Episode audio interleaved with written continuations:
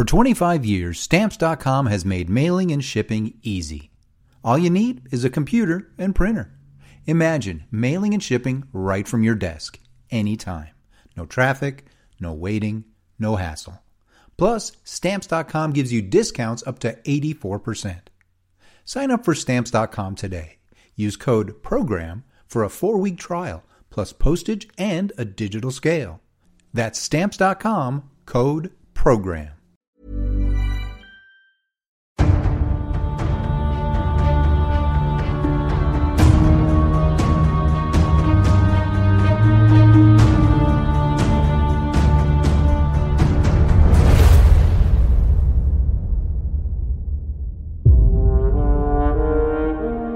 Sunday সাসপেন্সে আজ শুনছেন দুর্গেশ নন্দিনী, প্রথম পর্ব। প্রথম সাক্ষাতেই মহারাজ মানসিংহের পুত্র জগৎ সিংহ এবং বীরেন্দ্র সিংহের কন্যা দুর্গেশ নন্দিনী তিলোত্তমার পরস্পরকে ভালো লেগে যায়। দীক্ষাগুরু অভিরাম স্বামী বীরেন্দ্র সিংহকে কন্যা তিলোত্তমার মঙ্গলের জন্য শত্রুতা ভুলে মানসিংহের অনুগামী হতে উপদেশ দেন। অনিচ্ছা সত্ত্বেও বীরেন্দ্র সিংহ তা মেনে নেন। এদিকে বিমলা আবার শৈলেশ্বরের মন্দিরের পথে যাত্রা করেন। উদ্দেশ্য, জগৎ সিংহের সঙ্গে দেখা করে তিলোত্তমার প্রকৃত পরিচয় জানানো। তারপর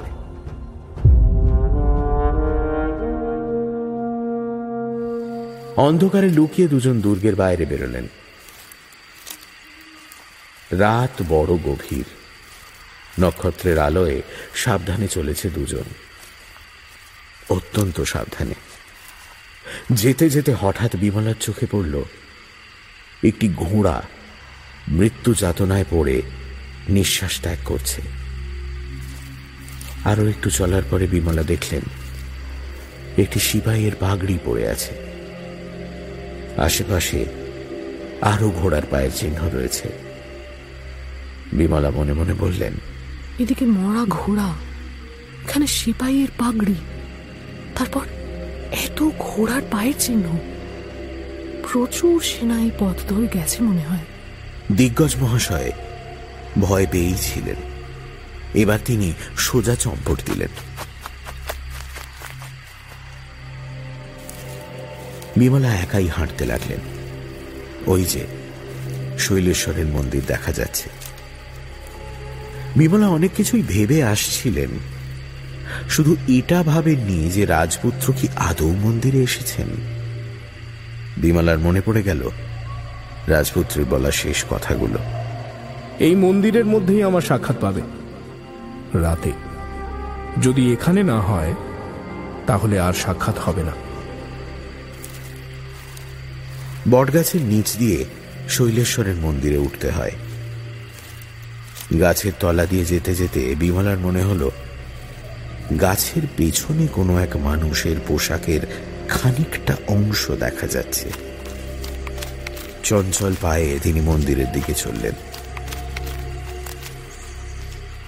মন্দিরের দরজার সামনে এসে দাঁড়ালেন।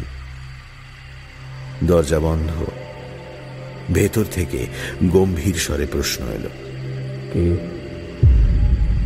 বিমলা প্রাণপণে সাহসে ভর করে বললেন পথশ্রান্ত স্ত্রীলোক।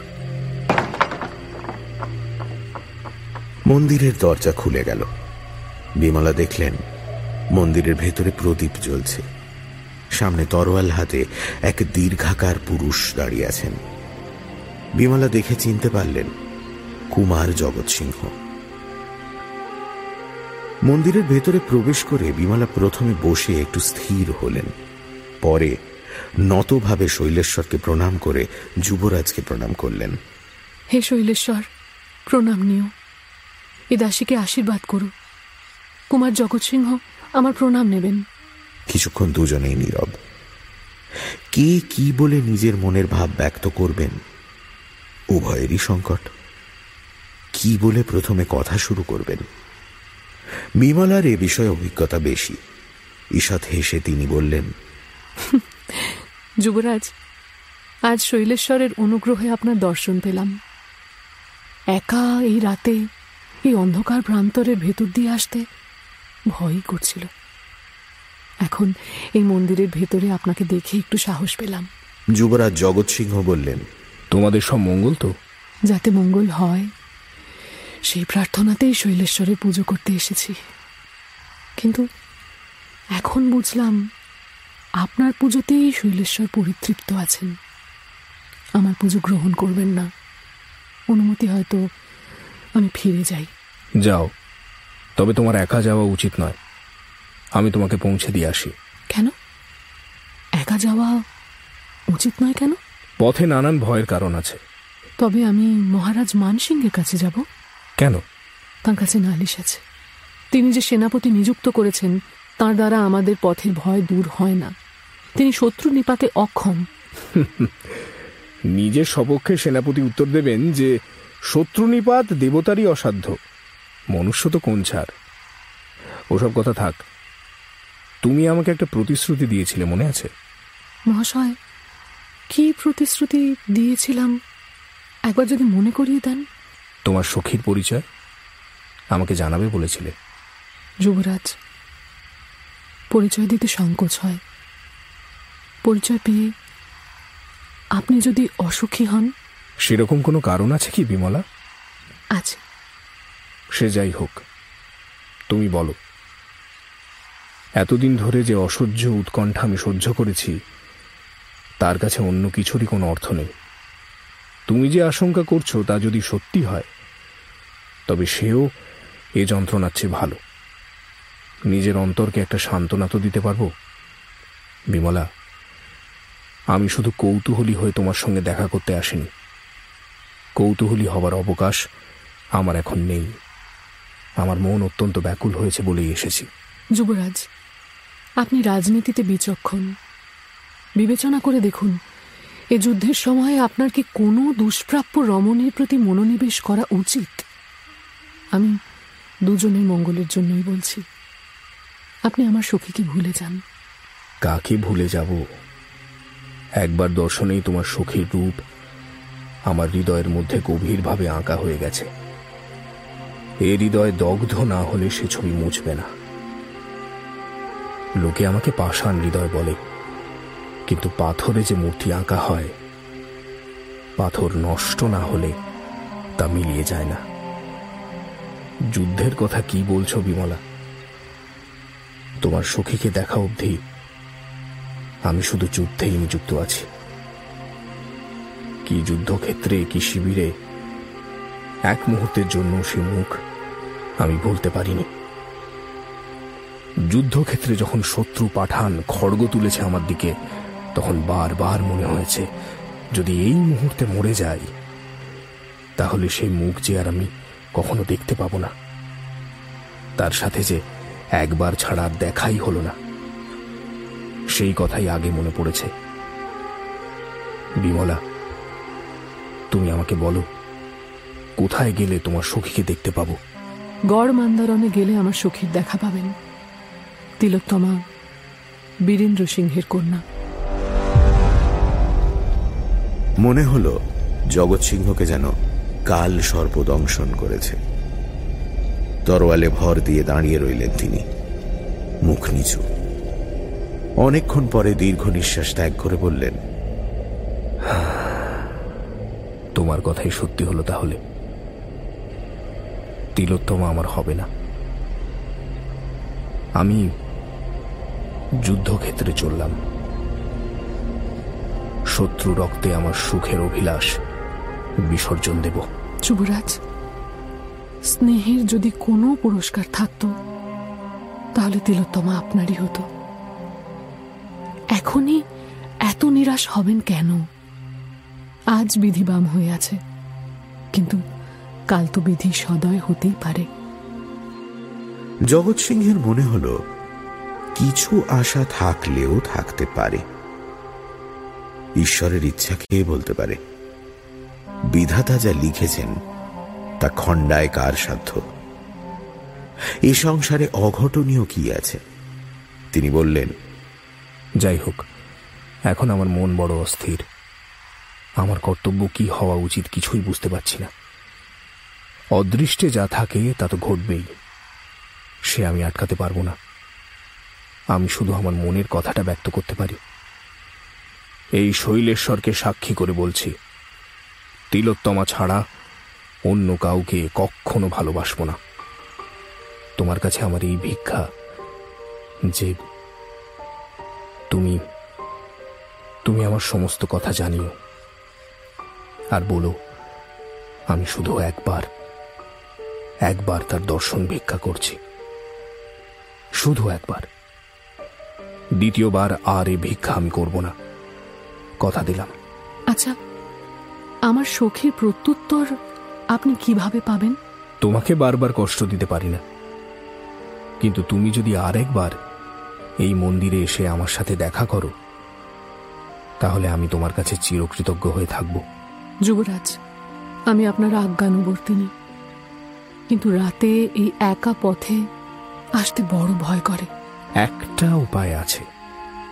তুমি যদি কিছু মনে না করো তবে আমি তোমার সঙ্গে গড় মান্দারণে যাই। পৌঁছে আমি উপযুক্ত স্থানে অপেক্ষা করব।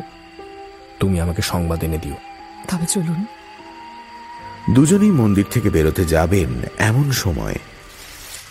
মন্দিরের বাইরে কার যেন পায়ের শব্দ শোনা গেল। যুবরাজ জগৎ সিংহ একটু বিস্মিত হয়ে বিমলাকে জিজ্ঞাসা করলেন তোমার সঙ্গে আর কেউ আছে যে বাইরে অপেক্ষা করছে? না। তাহলে ওটা কার পায়ের শব্দ? আমার আশঙ্কা কেউ আড়াল থেকে আমাদের কথা শুনেছে। কথা শেষ করে রাজপুত্র বাইরে এসে মন্দিরের চারদিক প্রদক্ষিণ করে দেখলেন কেউ কোথাও নেই। শৈলেশ্বরকে প্রণাম করে গড় মান্দারণের দিকে যাত্রা শুরু করলেন দুজনে, বিমলা এবং কুমার জগৎ সিংহ দুজনের মনেই খানিক শঙ্কা। কিছু দূর যাবার পর রাজকুমার প্রথমে কথা বললেন, বিমলা, একটা বিষয় আমার কৌতূহল হচ্ছে। আমি জানি না তুমি শুনে কি ভাববে। কি ব্যাপার যুবরাজ? আমার কেমন যেন মনে হচ্ছে তুমি ঠিক সাধারণ পরিচারিকা নও। আপনার মনে এই সন্দেহ কেন জন্মালো? বীরেন্দ্র সিংহের কন্যা যে মান সিংহের পুত্রবধূ হতে পারবেন না তার বিশেষ কারণ আছে। কিন্তু সে কারণ অত্যন্ত গোপনীয়। তুমি সামান্য পরিচারিকা হলে সেই গোপন কাহিনী জানবে কি করে? আপনার অনুমান ঠিক। আমি পরিচারিকা নই। ভাগ্যের দোষে এভাবে পরিচারিকার মতো আছি। অবশ্য অদৃষ্টকেই বা দোষ দেব কেন? আমার অদৃষ্ট মন্দ নয়। যুবরাজ, আপনাকে আমি আমার পরিচয় দেব। কিন্তু এখন নয়। এ কি? ওটা কিসের শব্দ? কেউ পেছন পেছন আসছে? মনে হলো, পেছন পেছন মানুষের পায়ের শব্দ শোনা যাচ্ছে। আরও মনে হলো দুজন যেন কানে কানে কথা বলছে। মন্দির থেকে প্রায় অর্ধেক ক্রুশ রাস্তা পেরিয়ে এসেছেন কুমার জগৎ সিংহ আর বিমলা। আমার কীরকম একটা সন্দেহ হচ্ছে। একবার দেখে আসি। এই বলে রাজপুত্র পথের আশেপাশে ভালো করে অনুসন্ধান করলেন। কিন্তু কোথাও কোনো মানুষের চিহ্ন পেলেন না। ফিরে এসে বিমলাকে বললেন আমার সন্দেহ হচ্ছে যে কেউ আমাদের পিছু নিয়েছে। একটু সাবধানে কথা বলাই ভালো। দুজনে মৃদু স্বরে কথা বলতে বলতে পৌঁছে গেলেন গড় মান্দারণ গ্রামে। গ্রামে প্রবেশ করে দুর্গের সামনে এসে উপস্থিত হলেন। রাজপুত্র জিজ্ঞাসা করলেন তুমি এখন দুর্গের ভেতরে প্রবেশ করবে কি করে? এত রাতে তো ফটক বন্ধ থাকে। চিন্তা করবেন না উপায় আছে। লুকোনো পথ আছে? যেখানে চোর সেখানেই তো সিঁধ। বিমলা তুমি ভেতরে যাও। আমি দুর্গের পাশের এই আমের বাগানে তোমার জন্য অপেক্ষা করছি। তোমার সখীকে আমার হয়ে অকপটে মিনতি করো। যদি এক পক্ষকাল পরেও আসে এক মাস পরেও হয় আর একবার আমি তাকে দু চোখ ভরে দেখতে চাই। ওই বাগান নিরাপদ নয়। আপনি আমার সঙ্গে দুর্গের ভেতরে চলুন। না না না না এ অনুচিত। দুর্গের অধিপতির অনুমতি ছাড়া আমি দুর্গের ভেতরে যাব না। আমি বলছি আপনাকে কিচ্ছু হবে না। ভেবে দেখো বিমলা। অম্বরপতির ছেলের কি উচিত যে এভাবে চোরের মতো দুর্গে প্রবেশ করে? দেখো তুমি মনে করো না যে আমি তোমাকে পরিচারিকা ভেবে অবজ্ঞা করছি কিন্তু বলো দেখি দুর্গের ভেতরে আমাকে আহ্বান করে নিয়ে যাওয়ার তোমার কি কোনো অধিকার আছে? আমার কি অধিকার? তা না শুনলে আপনি যাবেন না? না। বিমলা তখন রাজপুত্রের কানে কানে একটা কথা বললেন। তা শুনে জগৎ সিংহ বললেন এ কি শুনলাম? আমার মনে আর সংশয় নেই। আমি দুর্গে প্রবেশ করব। চলুন। যুবরাজ সবার সামনে আমি দাসী। দাসীকে চলো বলবেন। বেশ। যে রাজপথ ধরে দুর্গের দরজা দিয়ে ভেতরে প্রবেশ করা যায় সেই রাস্তা না ধরে বিমলা জগৎ সিংহকে নিয়ে আমের বাগানের রাস্তা ধরলেন।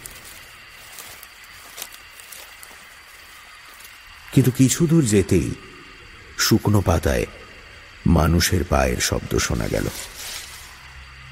আবার? তুমি দাঁড়াও এখানে আমি দেখে আসছি। রাজপুত্র তরোয়াল বের করে যেদিক থেকে শব্দ আসছিল সেদিকে গেলেন। কিন্তু কিছুই দেখতে পেলেন না। রাতের অন্ধকার আমবাগান জুড়ে এতটাই ঘন হয়ে আছে যে সেভাবে কিছু দেখা যাচ্ছে না। জগৎ সিংহ প্রথমে ভাবলেন, কোনো পশুর পায়ের শব্দ হতে পারে।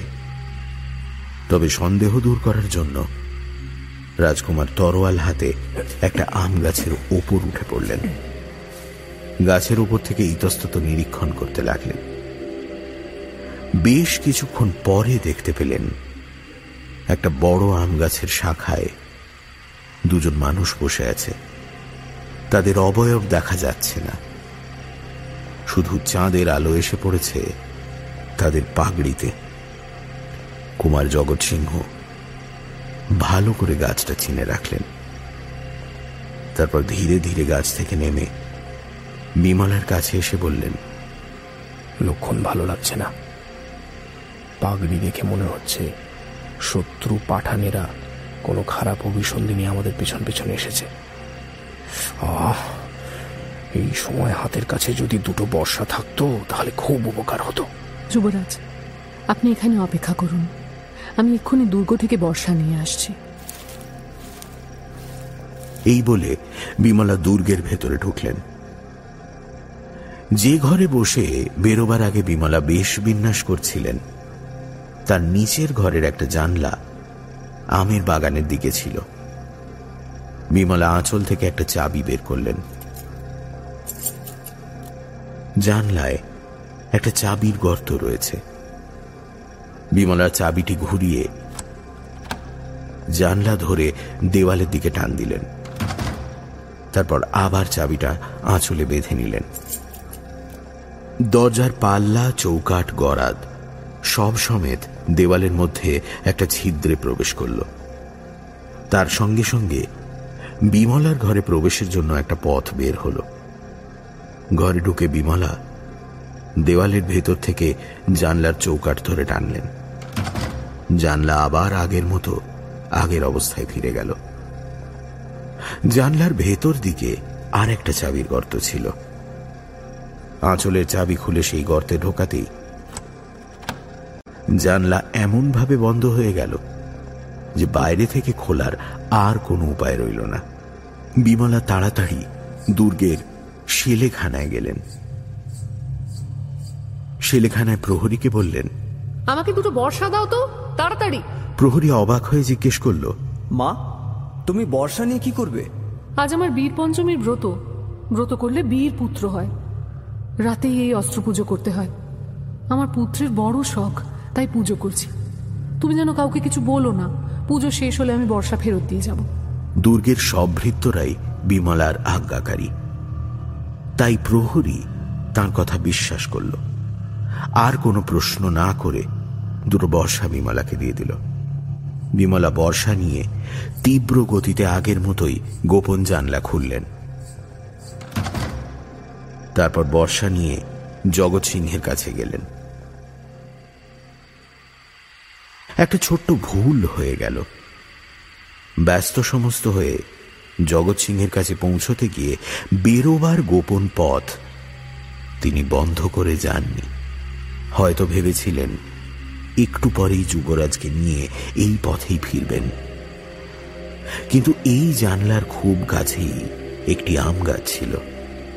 তার আড়ালে অস্ত্রধারী এক পুরুষ দাঁড়িয়েছিল। সে বিমলার এই ভুল লক্ষ্য করে। বিমলা চলে যাওয়ার পর সেই ব্যক্তি চামড়ার পাদুকা খুলে অত্যন্ত সাবধানে গোপন জানলার কাছে আসে। জানলা খুলে দেখে ঘরের ভেতরে কেউ নেই। তারপর সেই জানলা দিয়ে নিঃশব্দে ঢুকে পড়ে অন্তঃপুরের ভেতরে। এদিকে বিমলার কাছ থেকে বর্ষা পেয়ে কুমার জগৎ সিংহ আগের মতোই একটা গাছে উঠলেন। যে গাছে সেই দুজনকে দেখেছিলেন সেই দিকে তাকালেন, কিন্তু এ কি? এখন তো শুধু একটা পাগড়ি দেখা যাচ্ছে। সেই দিকে লক্ষ্য করে জগৎ সিংহ একটা বর্ষা ছুঁড়লেন। কুমারের অব্যর্থ নিশানায় পাগড়ি পরা মানুষটি আম গাছ থেকে মাটিতে পড়ে গেল। জগৎ সিংহ দ্রুত গতিতে গাছ থেকে নেমে ওই ব্যক্তির কাছে গেলেন। দেখলেন সৈনিকের বেশে সশস্ত্র এক মুসলমান মৃত পড়ে আছে। তার চোখের পাশে বিধে আছে বর্ষা। আর ওই মৃত ব্যক্তির কবচের মধ্যে একটা চিঠি রয়েছে। জ্যোৎস্না এনে জগৎসিংহ চিঠি পড়লেন। তাতে লেখা আছে কাতলু খাঁর আজ্ঞা বাহকেরা এই চিঠি দেখা মাত্রই পত্রবাহকের আজ্ঞা পালন করবে। ইতি কাতলু খাঁ বিমলা শুধু কিছু শব্দ শুনেছিলেন মাত্র আর কিছুই জানতে পারেননি। রাজকুমার তার কাছে গিয়ে এই সম্পূর্ণ ঘটনা বললেন। যুবরাজ আর দেরি করা যাবে না দুর্গে চলুন আমি দরজা খুলে রেখে এসেছি। দুজনেই দ্রুত গতিতে সেই জানলা দিয়ে অন্তপুরে প্রবেশ করলেন। প্রথমে বিমলা আর তার পেছন পেছন কুমার জগৎ সিংহ রাজপুত্রের হৃদয় যেন কেঁপে উঠল। শত সহস্র শত্রু সেনার সামনে মৃত্যুকে প্রত্যক্ষ করেও যার কোনো ভ্রুক্ষেপ থাকে না, তার এই সুখের আলোয় প্রবেশ করতে হৃদয় কেঁপে উঠছে কেন? বিমলা এবার ভেতরে ঢুকে জানলা বন্ধ করে দিলেন। রাজপুত্রকে নিজের শয়নকক্ষে নিয়ে গেলেন। আমি আসছি। আপনি ততক্ষণই এই পালঙ্কে অপেক্ষা করুন। বেরিয়ে গিয়ে কিছুক্ষণের মধ্যেই বিমলা আবার ফিরে এলেন। পাশের ঘরের দরজা খুলে ডাকলেন যুবরাজকে। যুবরাজ এদিকে এসে একটা নিবেদন শুনুন। যুবরাজের হৃদয় আবার কাঁপে। তিনি পালঙ্ক থেকে উঠে বিমলার কাছে গেলেন। আর তৎক্ষণাৎ বিমলা বিদ্যুতের মতো সেখান থেকে সরে গেলেন। যুবরাজ দেখলেন সুবাসিত কক্ষ প্রদীপ জ্বলছে। আর সেই ঘরের এক প্রান্তে অবগুণ্ঠনে বসে আছে এক রমণী। তিলোত্তমা। বিমলা ফিরে এলেন নিজের ঘরে। ঘরে প্রদীপ চলছে আয়নায় দেখলেন নিজেকে। এই ঘর থেকে বেরোবার আগে যে সাজসজ্জা তিনি করেছিলেন, তা এখনও অবিকল আছে। আয়নায় নিজেকে দেখে একটু হাসলেন তিনি। তার মনস্কামনা পূর্ণ হয়েছে। হঠাৎ আমির বনের মধ্যে রণসিংহা বেজে উঠল।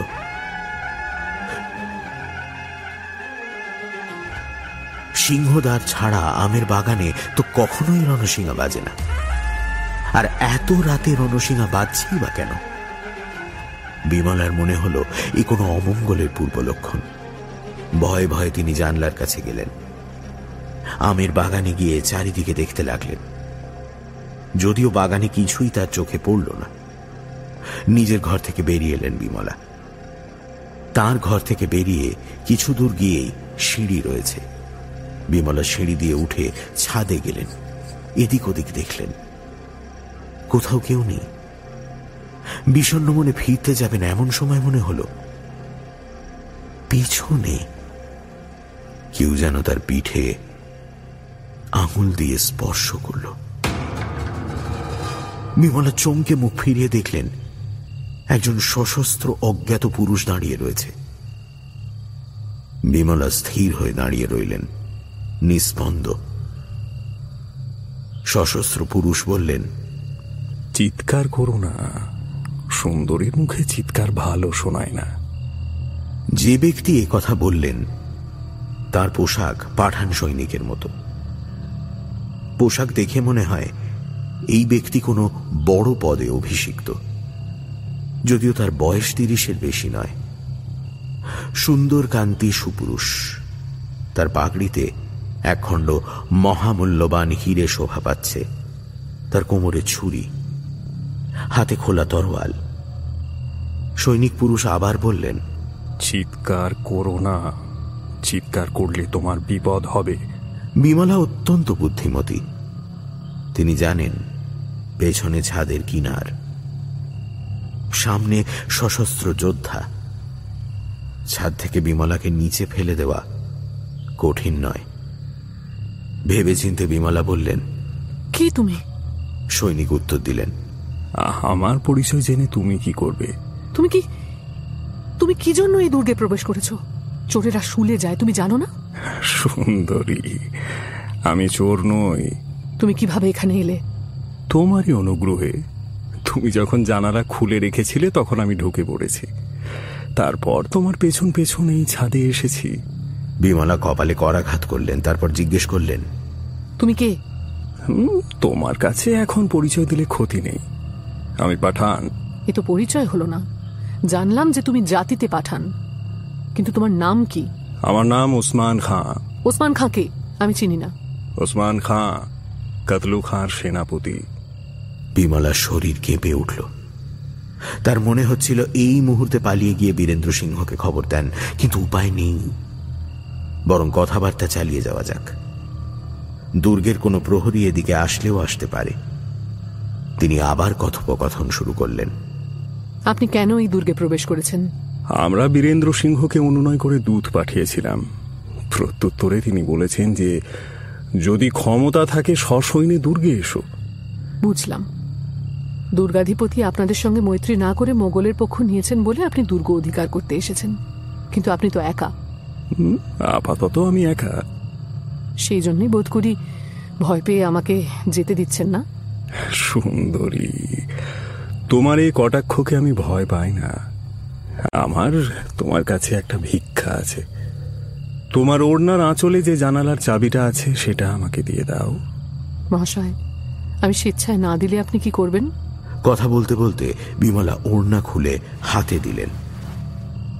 ওসমানের চোখ ওড়নার দিকে। তিনি উত্তর দিলেন স্বেচ্ছায় না দিলে তোমার শরীর স্পর্শ করে জোর করে কেড়ে নেব। করুন। কথা শেষ করেই বিমলা হাতের ওড়নাটাকে আমবাগানের দিকে ছুঁড়ে দিলেন। যেই বিমলা ওড়না ছুঁড়লেন সঙ্গে সঙ্গে ওসমান হাত বাড়িয়ে ওড়নাটাকে চেপে ধরলেন। তারপর এক হাতে বিমলার হাত শক্ত করে চেপে ধরে দাঁত দিয়ে ওড়না ধরে দ্বিতীয় হাতে চাবি খুলে নিজের কোমরে বেঁধে রাখলেন। ওসমান বিমলাকে সালাম করে হাত জোর করে বললেন মাফ করবেন। এই বলেই ওড়না নিয়ে বিমলা দুহাত ছাদের প্রান্তের সঙ্গে বেঁধে দিলেন। বিমলা বললেন এটা এটা কি? প্রেমের ফাঁস এই দুষ্কর্মের ফল আপনি কিন্তু খুব তাড়াতাড়ি পাবেন। ওসমান বিমলাকে রেখে চলে গেলেন।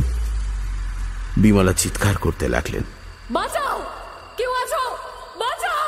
কিন্তু কোনো লাভ হলো না। কেউ শুনতে পেল না। ওসমান সিঁড়ি দিয়ে নেমে বিমলার ঘরে ঠিক নিচের ঘরে গেলেন। বিমলার মতো জানলার চাবি ঘুরিয়ে জানলার দেওয়ালের মধ্যে ঢুকিয়ে দিলেন।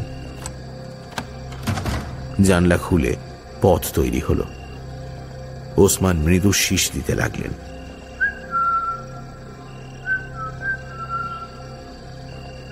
গাছের আড়াল থেকে একজন যোদ্ধা জানলার কাছে এলো। খালি পা। জানলা দিয়ে ঘরের ভেতরে প্রবেশ করল। তারপর আর একজন এলো। তারপর আরও একজন। এভাবে ধীরে ধীরে বহু সংখ্যক পাঠান সেনা নিঃশব্দে দুর্গের মধ্যে প্রবেশ করল। শেষে যে ব্যক্তি জানলার কাছে এলো ওসমান তাকে বললেন আর না তোমরা বাইরে থাকো। আমার সংকেত ধ্বনি পেলে তোমরা বাইরে থেকে দুর্গ আক্রমণ করবে। আর এই কথা তুমি তাজ খাঁকে বলে দিও। সেই ব্যক্তি ফিরে গেল। ওসমান সেনা নিয়ে আবার নিঃশব্দে প্রাসাদে ঢুকলেন।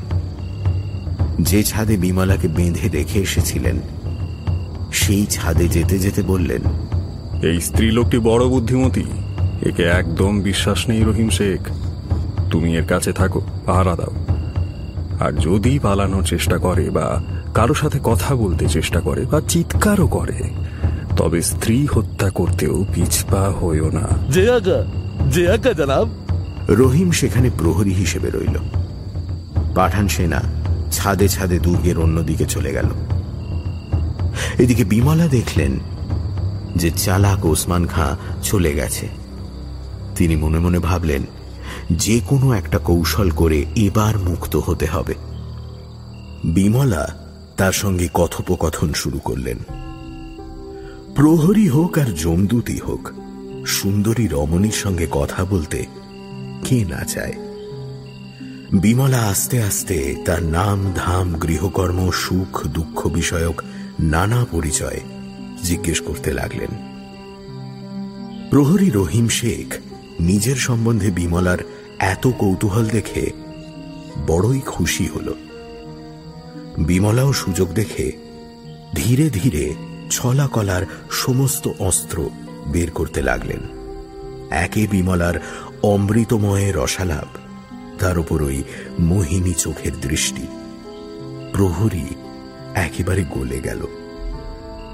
যখন বিমলা রহিম শেখের ভাবভঙ্গি দেখে বুঝলেন যে এবার আসল কথাটা বলা যায় তিনি মৃদু স্বরে বলে উঠলেন আমার কেমন ভয় করছে। শেখজি তুমি আমার কাছে এসে বসো না। রহিম খুশি হয়ে বিমলার পাশে এসে বসল। আরও কিছুক্ষণ কথা বলার পর বিমলা দেখলেন রহিম তার দিকে বারবার তাকাচ্ছে। তখন তিনি বললেন শেখজি তুমি তো দেখছি ঘেমে যাচ্ছ। এক কাজ করো আমার বাঁধন খুলে দাও আমি তোমাকে বাতাস করি। তুমি পরে আবার বেঁধে দিও। শিখজির কপালে যদিও ঘামের বিন্দুও ছিল না কিন্তু ওষুধে কাজ হলো। এ হাতের বাতাস কার ভাগ্যে জোটে? শেখ বিমলার হাতের বাঁধন খুলে দিল। বিমলা কিছুক্ষণ ওড়না দিয়ে প্রহরীকে বাতাস করে স্বচ্ছন্দে ওড়না আবার পরিধান করলেন। তাকে আবার বেঁধে রাখার কথা রহিম উচ্চারণও করল না। সে বিমলার রূপে মোহিত হয়ে রইল। শেখজি তোমার স্ত্রী তোমাকে কি ভালোবাসে না? কেন কেন কেন? ভালোবাসলে এরকম স্বামীকে কেউ ছেড়ে থাকতে পারে? রহিম শেখ দীর্ঘ নিঃশ্বাস ত্যাগ করল। শেখজি বলতে লজ্জা করে। কিন্তু তুমি যদি আমার স্বামী হতে তাহলে আমি তোমাকে কখনো যুদ্ধে আসতে দিতাম না। প্রহরী আবার নিঃশ্বাস ছাড়ল। বিমলা বলেই চললেন আহা তুমি যদি আমার স্বামী হতে। বিমলার কথা শেষ হতে না হতেই রহিম শেখ একটু একটু করে সরে বিমলার আরও কাছে এলো। বিমলাও তার দিকে একটু সরে এসে বসলেন। তারপর রহিমের হাতে নিজের হাত রেখে বললেন আমার বলতে লজ্জা করছে। কিন্তু তুমি যদি যুদ্ধ জয় করে ফিরে যাও তাহলে আমাকে কি তোমার মনে থাকবে? কি বলছো? ওরে বাবা তোমাকে মনে থাকবে না? তা হয় নাকি? আমার মনের কথা তোমাকে বলতে ইচ্ছে করছে। কিন্তু জানি না তুমি কি ভাববে। এই এই বলো বলো বলো তুমি বলো। মানে আমাকে আমাকে আমাকে বৃত্ত মনে করে বলো বলো বলো হ্যাঁ? আমার আমার বড় ইচ্ছে হচ্ছে যে তোমার সঙ্গে চলে যাই। তবে তবে। যদি নিয়ে যাও নিশ্চয়ই যাব। ওরে বাবা রে তোমাকে নিয়ে যাব না? আমি তোমার দাস হয়ে থাকব। তোমার এই ভালোবাসার কি পুরস্কার দেব আমি? আচ্ছা এখন এটাই গ্রহণ করো। এই বলে বিমলা নিজের গলা থেকে একটা সোনার হার খুলে রহিমের গলায় পরিয়ে দিলেন। আমাদের শাস্ত্রে বলে একের মালা অন্যের গলায় দিলে বিবাহ হয়। তবে তো তোমার সাথে আমার শাদি হয়ে গেল হ্যাঁ? হলো বই কি? এই শোনো শোনো শোনো। কি ভাবছ তুমি? ভাবছি। আমার কপালে বুঝি সুখ নেই। তোমরা দুর্গ জয় করে যেতে পারবে না। অসম্ভব! জয় আমাদের হবেই একটা গোপন কথা আছে। কি কি কি কি কি? তোমরা জানো না এই দুর্গের পাশে জগৎ সিংহ দশ হাজার সেনা নিয়ে অপেক্ষা করছে। তোমরা আজ গোপনে আসবে জেনে সে আগে থেকেই বসে আছে। এখন কিচ্ছু করবে না। তোমরা দুর্গ জয় করে যখন নিশ্চিন্ত হয়ে যাবে তখন এসে ঘেরাও করবে। কি? এ কথা দুর্গের সবাই জানে। আমরাও শুনেছি। জানো আজ তুমি আমাকে বড় লোক করে দিলে। আমি এখনই গিয়ে সেনাপতিকে বলে আসছি। এমন জরুরি খবর দিলে শিরোপা পাবো শোনো শোনো শোনো শোনো শোনো। তুমি না তুমি না এখানেই বসে হ্যাঁ? আমি যাব? আমি যাব আর আসব? আমি এক্ষুনি আসছি আমি এক্ষুনি আসছি। তুমি আসবে তো? মেরি জান আসব বই কি আসব বই কি আমাকে বলবে না? তোমাকে বলে কার সাধ্য হ্যাঁ? আমি আসছি আমি এক্ষুনি আসছি। তুমি না তুমি না এখানেই থাকো কেমন হ্যাঁ? যেই মাত্র প্রহরী অদৃশ্য হল অমনি বিমলা উঠে পালালেন। মুক্তি পেয়ে বিমলার প্রথম কাজ বীরেন্দ্র সিংহকে সংবাদ দেওয়া। ঊর্ধ্বশ্বাসে বীরেন্দ্র শয়ন কক্ষের দিকে ছুটতে লাগলেন Bimala.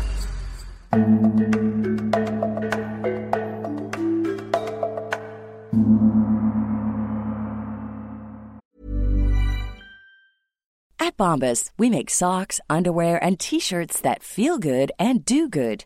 They feel good because they're designed with the softest materials and comfort innovations. They do good because for every item you purchase, we donate another item to someone who needs it. So far, we at Bombas have donated over 100 million items, and your purchases add to that impact. Go to bombas.com slash ACAST and use code ACAST for 20% off your first purchase. That's B-O-M-B-A-S dot com slash ACAST and use code ACAST at checkout.